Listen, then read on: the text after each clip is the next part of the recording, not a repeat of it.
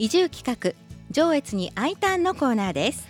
スタジオには FMJ 林田です。続いて越後高田雁木ネットワークの高野恒夫会長。はい高野です。雁木や町屋の良さを伝える活動をしています。そしてもう一方東京から I ターンしてきました松本美鈴です。上越市牧区の集落づくり推進をしています。今日のゲストの方は中町六丁目でひまわり生態と民泊中六青園の家を運営する原梨沙さんです。原さんよろしくお願いします。よろしくお願いいたします。えっと原さんはですねどちらのご出身なんですか？はいえっ、ー、とね大阪生まれ奈良育ちの神戸っ子で ここに はい、あの 最初は神戸に住んでました。関西関西弁はあので、はい、あれですね、バリバリですね。炸裂しております。ね、ジョークも。まあ、ね、そんなあのえっ、ー、と原さんなんですが、えっ、ー、と移住して上越に移住されたのが11年前とお聞きしたんですが、はい、どうしてまた上越に来られたんですか？えっとまあ大きなきっかけはこちらで開業しようっていうことだったんですけれども、えー、っとあの整体院を開くにあたって神戸でまず開こうと思ったんですけどなんといってもあっちは高かったんです、うん、高かった。はい、であの私の師匠がこちらにいらっしゃいますのであの勉強会に神戸上越神戸上越ってよく来てたので上越がどういうところかは知ってたんですけれども、あのー、まあいいところだなと。はあ、で上越念のため見てみようと思って調べると、うん、うわなんて緩いんだって 優しいっていうようなところに惹かれて、うん、ええもう行っちゃえっていうような形で移住してきました。ありがとうございます。はい。それで今はですね毎日どんなお過ごし方をされてますか？えっ、ー、とね三足のわらじですね。うん、はい。ひまわり生態、はい、はい、2009年に開業ですね。はい、あと、えっ、ー、と2年前6月15日民法の改正とともにオープンしました、うん、民泊中六青その家、はい、2018年はいそうですね、うん、で青そ栽培したり作ったり。まあこの辺はまだわらじのうちにも入らないんですけど今継続してちょっとやっているところですね。まあ、二足ならず三足もわらじを履かれて うまく履けてたらいいんですけどね。ムカデのように 素晴らしい。うまく履けてることを祈ります。それでまあではまず一足ずつお聞きしたいなと思うんですが、はい、まず一足目、はい、生態業ですがどうですか？そうですね。ちょっとねあの割とマニアックっちゃマニアックなんですけどカイロでもないマッサージでもないあの、グキッともボキッとも言わない、うん、あの柔らかい声帯です。ちょっと声帯っていうとねなんか痛いっていうそうなんです、ね、感じがあってね。皆さんまずそこを聞かれるんです、うん、電話でね、はい、あのお問い合わせいただく時なんかもあの、はい、あれやるんですかって聞かれるんですけど、ボキボキ、ね、あのあれですかって言って答えるんですけど あれはしませんっていうふうにお答えしてます。はい、なるほどね、はい、例えばですねどんな方の症状改善されてこられたんですか？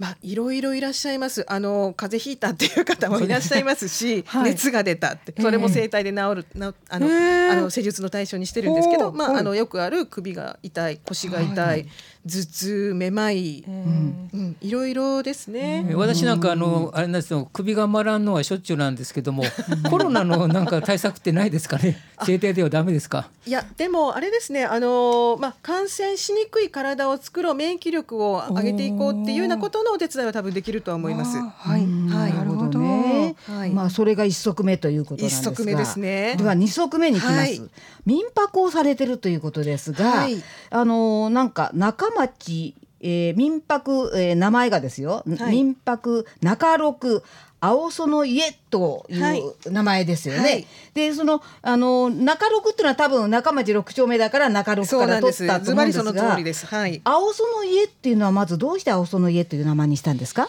まず青園っていうものがあのまあ地元の方あんまりご存知ないと思うんですけれども、実はまあザ上越って言ってもいいんじゃないかっていうぐらい歴史が古いんですよね。はい、であの古くは首貴国って言われてた時代から、はい、あの作られてたものですよね。うん。うん、はい、はい、正倉院なんかにも飾られてたりする正倉院なんかにもあの保管されてたりするものなんですけれどもあの400年前の謙信公の時代には謙信公はその青蘇というものを使って作って使って、うんはい、あのなんだろう軍資金をこうガッポガッポと、はいはい、ね蓄えられたということで、はい、はい、そうですね。そうですね。それはでね、それは、はい、有名ですね。そうなんですよね。だからそれをもう一度こちらに取り戻せたらなっていう思いもあったり、はい、あとあれだなあのザ・上越っていうもののシンボルにもなりうるだろうなあの、上越ってねハスがあったり桜があったり、ね、雪酒みたいな米みたいなね、うん、あのそうそうですそうです、はい、あのそこに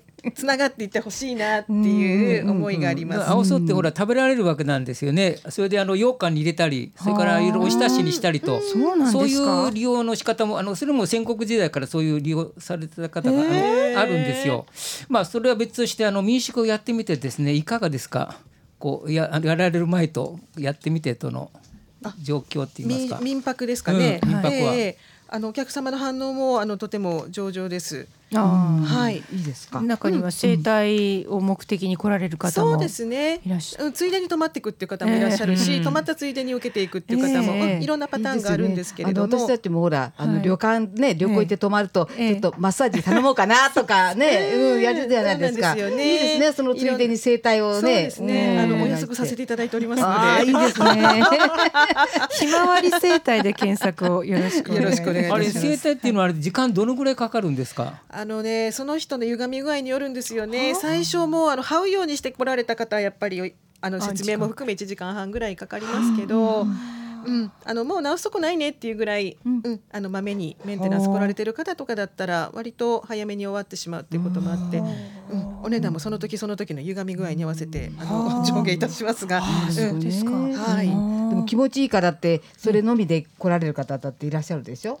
生態。そうですね、あのもちろん生態だけの目的の方も、はいいらっしゃいます、もちろんです。はい、でね、あの民泊やってみていかがですかってご質問ですけど、うんはい、あの高田の町屋っていうのがあのとっても面白いみたいなんですよ。はい、あの雁木の素晴らしさもありますけど、うんはい、間口困難なのに、えー、奥に長いねってそうですね。縦に長いです、ね、えー、それを、もう見たいがために来る地元の方っていうのもいらっしゃって あんた高田でしょ？寺町でしょ？みたいなね、えー、そういう方もいらっしゃるんですけど。原さんのところに。そうなんです。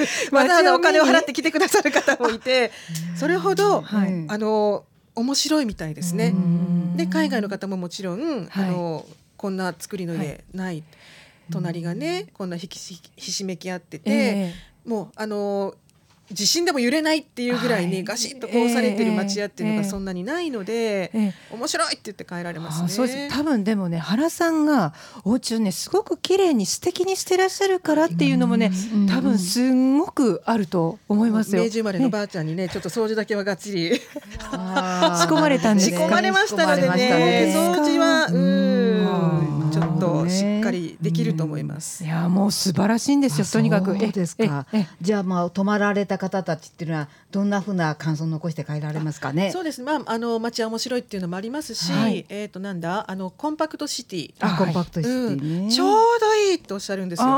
ちょうどいい、もう何するにもちょうどいい。えー、であのこれは旅の方の言葉を借りたら借りた言葉なんですけど、はい、あのまあ想像しい都会に比べて、うん、うん、あの無添加な感じがいい。ごちゃごちゃしてない飾り立ててない花瓶に。こう盛り上げてない、うん、はい、うん初めてじゃないですか、こんな風に褒められるの。無添加。そうですね。何の混ざり気もないね。でも田舎田舎してないし。はい、そうですね。ちょっと電車バスに乗ってしまうとピャーンとどこでも行ける、ジャンクション的な場所でもありますしね、便利だし。っていうことを、もうあの世界中一度は私たちが憧れたことがあるようなパリとか、上海とか、ウィーンだとか、ロンドンとか、そういう都会から来られた方がおっしゃるんですよね。いい、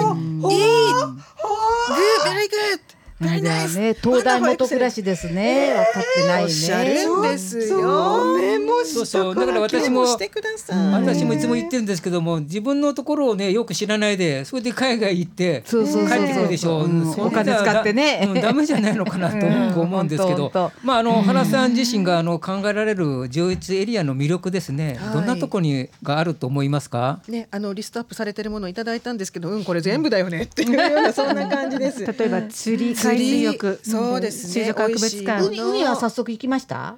はい、あの前は直津の方にいてましたんで。なるほどね。もう歩いて、歩いてね、すぐそこが海っていう感じだったから。釣りは最近始めたんですけど、ね、うん、海から離れてから始めちゃったんですけど。でも海水浴じゃなくてあの花火なんかもかい、ね上がるじゃないですか、そうですね。そう。一番最初に花火見た後すっごい綺麗だったからびっくりしたんです。海岸から上がるでしょ、はい、で翌朝海岸にあの行ったら海岸が綺麗だっただから皆さんがゴミを置いていかないで持って帰られてすごく綺麗だったって。これが多分大阪京都あの辺だったらもうゴミの山になっててえらいことになってると思うんですけどそれがなくて逆にびっくりしたっていうのが思い出の中に一つとしてあるんですよ。これも初めていただくコメントだと。言うのも言うのを地元の方に言ったら、はい、え当たり前だよねっていうような反応だったからそうです素晴らしいと思った経験が11年前にありました。そうでしたか。素晴らしい。その意識の高さ素晴らしいと思いましたね。ゴミがない。食べ物はいかがでしょう？もう最高です。最高です最高です。海のものそれをわざわざ聞きますかっていうぐらいもう最高です。そうですか。本当にね海山何でもありますものね。わざわざ聞きますか？そうですか。お酒類もねいろいろ日本酒ワイナリーもありますが、そうなんです。日本酒だけじゃないんですもんね。美味しいワインもあってね、あのワイン発祥の地っていうのもここに来るまで知らなかったんですけど、ドブロクもありますか？ら。ドブロク最高です。あのしわしわ感が。ね。よ くなんかもうあらダメだわ。なんかえらい盛り上がりがあるね。思い出しちゃった。嬉しいですね。あとそれではじゃあ最後に三族目、はい、あの青そ、はい、これについてちょっとお話していただきたいんですが、はい、なんで青そに関心持って？あ、うん、もうね私別に歴女でも何でもなかったんですけどあのお正月に天地人、うん、見てると、はい、ねあの地元まさに地元のお話じゃないですか。はい。はい、それでその時ちょうどあの石橋ってエリアに住んでたんですけどそこがまさにそのね謙信公時代の重要なエリアだっていうことを、その時初めて知って、はい、見に行ったらお立跡っていう石碑があって、はい、あのそこからもっと見たいもっと知りたいっっていう形で火がついたんですよね。どんな人がいたの？えそんなすごい人たちがいたの？っていうことであっちこっち見た結果いやもっと近いところに春日山あるやんみたいな。あそう遠くね六日町とかも行ってたんですけど、はい、すぐそこにあるやんみたいな感じで行って。はい。あの知った謙信公の足跡、はい、そのうちの一つにその青曽っていう産業があるっていうのを初めて知って、はい、でも青そっていうのを地元の人にあのどうやって作るのどうやってするのって聞いても、あの誰もご存じないっていうことで、あのなんだろう。もう一度青そカムバックじゃないけどちょっと。そうですね。ザ青そザ上越ねイコールでできると思って。でもすごくお聞きしてたら大変だっていうことがねそうです手間がねかかるんですよね。調整すごいなと。ね。高野さんのよくご存知。いやいやアそうなというとすぐですね。やっぱりあの育てる折るっていうよりも大海って言いますか糸にするのが一番大変なんですよねあれが。あれがね一番手間かかるみたい。そうですね。細く裂いてね、そうそう。それで口に加えてねなんか、ね、なんかいつもおばあちゃん口に加えてんじゃないのって。舐めるのが仕事っていう、それでねよく言われるのはねね。あの飴は舐められないと、うん、もう絶対に口はきれいにしてるんだか。ら、だからね飴とかそういう粘りのあるものはね絶対ね食べちゃならないっていうか、大事、そうそんなこと言ってましたよ。なんか全然足りない感じで、ね、今日はい時間が来てしまったんですが、ええ、またちょっとぜひお願いしたい感じですよね。ねこんなに知りきれトンボな感じ今日あの4年目にして初めてかもしれません。はい。今日ご出演いただいたのはひまわり生態と民泊中六青巣の家を運営していらっしゃる原梨沙さんでした。原さんありがとうございました。ありがとうございました。